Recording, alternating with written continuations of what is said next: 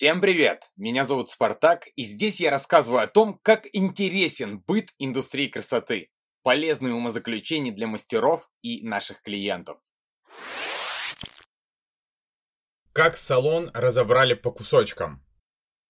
Прямо сейчас все вокруг закрываются, потому что не учатся.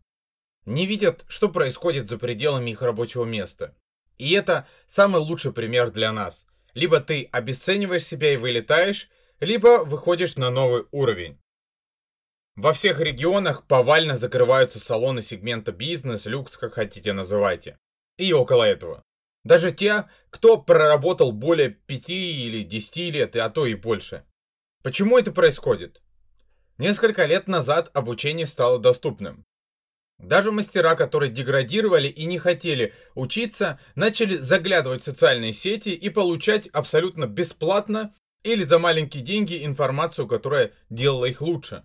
Таким образом, преимущественное количество мастеров, даже с помощью доступного и бесплатного обучения, то есть онлайн обучения, научились убедительнее привлекать клиентов, улучшили качество своих работ, узнали больше механизмов по удержанию клиентов. Среди наших коллег за счет доступного обучения значительно ужесточилась конкуренция. Все новые, более качественные и конкурентоспособные предложения начали привлечение к себе внимания клиентов самого простого и ожидаемого, с более доступных цен. Понижение стоимости услуг. Клиенты теперь могут получить достойный уровень обслуживания и результат по более доступным ценам, чем ранее, чем до вот этого доступного онлайн обучения.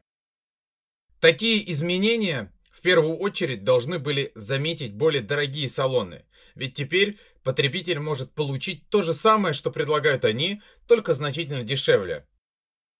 Им нужно было пересматривать свою ценовую политику, придумывать дополнительные способы привлечения клиентов и удержания их, приемы, отличающие их на фоне остальных, полностью менять стратегию и отношения. Но они, то есть люксовые вот эти бизнес-салоны, продолжали работать в прошлом потихоньку теряя клиентов, которые активно переходили на сторону того же самого только подешевле. Далее мастера более дорогих салонов начали убегать с тонущего корабля, со своих люксов или бизнесов, как хотите называйте, и разбрелись по кабинетам или арендованным местам, что для них, безусловно, выгодно. Стоит отметить, что минимальное количество людей оттуда захотели в команду и пошли искать новый салон. С ними, с этими мастерами, которые ушли с бизнесов и люксов, ушли платежеспособные клиенты. А кто не пойдет за своим мастером, который теперь еще и по более доступной цене работает? В любом случае, мастеру, работающему по дорогому прайсу, легче чуть снизить стоимость услуг, перейдя в арендованный кабинет. Все равно стоимость останется около люксовой. Отличный пример для тех, кто решает зациклиться на своем внутреннем мире и не анализирует происходящее вокруг. Это посвящено бизнесам и люксам. Салоны за последний год окончательно разделились. Начали открывать отдельно мужские салоны, отдельно ногти, отдельно косметологи. Даже мастера, занимающиеся только бровями, открывают только в этом узком направлении прибыльные салоны. Стоит сказать, что с повышением ритма жизни все стремительно возвращается обратно и все больше запросов появляется на получение всех услуг в одном месте, дабы не ездить туда-сюда, а все получить в одном месте и быстро.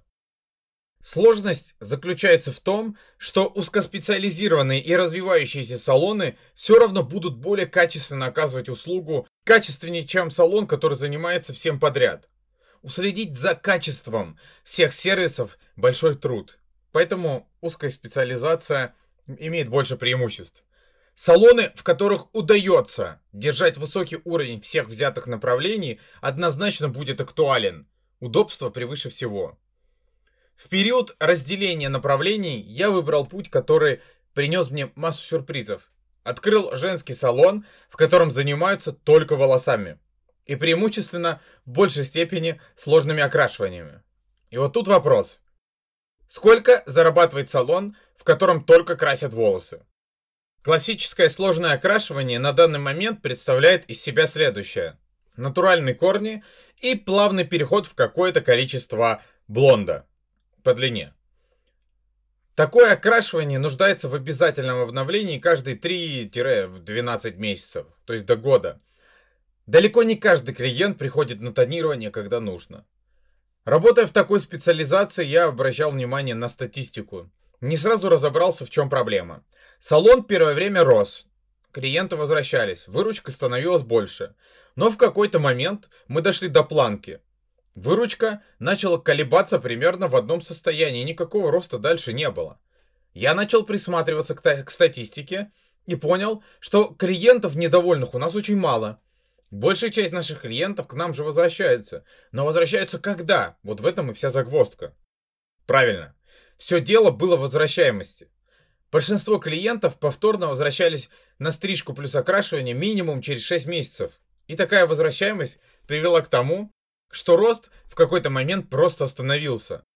На это даже экономика страны влияла, не говоря уже о отношении наших клиентов к своим волосам. Ну, в принципе, и так неплохо выглядит. Срочно нужно было что-то предпринимать. Если раньше главным козырем нашего салона было «Наше окрашивание можно носить до года, и они будут выглядеть прекрасно», то теперь тактику нужно было менять, но не обесценивать ни в коем случае окрашивание. Скорее внедрять дополнения и навязывать что-то иное. Я начал с составления списка. Передо мной стоял вопрос, на какие услуги возвращаются клиенты чаще. Услуги, вынуждающие клиентов для обновления возвращаться в салон как можно чаще. Следующие. Короткие стрижки, седые корни, стрижка челки. Чем больше блонда, тем быстрее резче он отрастает. Мы изменили вектор привлечения клиентов. Отныне в социальных сетях и во время консультаций мы привлекали внимание именно к этим услугам. Если блонд, то много. Если челка, то круто. Если стрижка, то покороче. Конечно, речь не идет о том, чтобы навязывать то, что не подойдет человеку и не принесет удовольствия мастеру и клиенту. Но внимание в рекламе к сложным окрашиваниям стало явно меньше. Через несколько месяцев после того, как мы начали активно привлекать клиентов к новой стратегии, количество людей в нашем салоне заметно прибавилось. Все те же стрижки, челка и блонд. План заработал. Брать за основу развития только сложное окрашивание и при этом рассчитывать на то, что салон будет постоянно забит клиентами, было опрометчивым решением.